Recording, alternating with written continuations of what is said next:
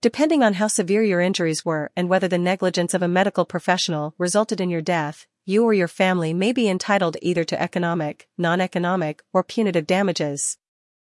Medical expenses. This includes all past and future medical expenses such as ER visits, doctor's appointments, and others. Lost wages and earning capacity. You could be eligible for compensation if your injury forces you to take a time out from work or prevents you from returning to work. Pain and suffering. This refers to the amount of physical pain and suffering you have suffered from your injuries. The extent of your injuries will determine the severity and type.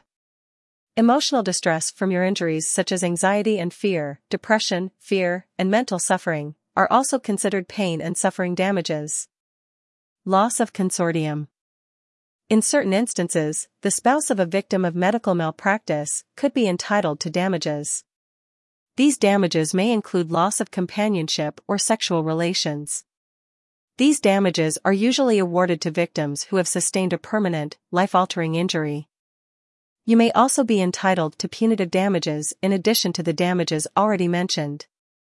Charlip Law Group provides personalized guidance during your case evaluation with some of the most experienced medical malpractice attorneys.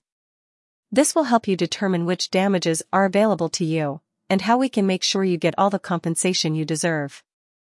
To schedule a consultation with our experienced Miami personal injury lawyers, call us at 305 354 9313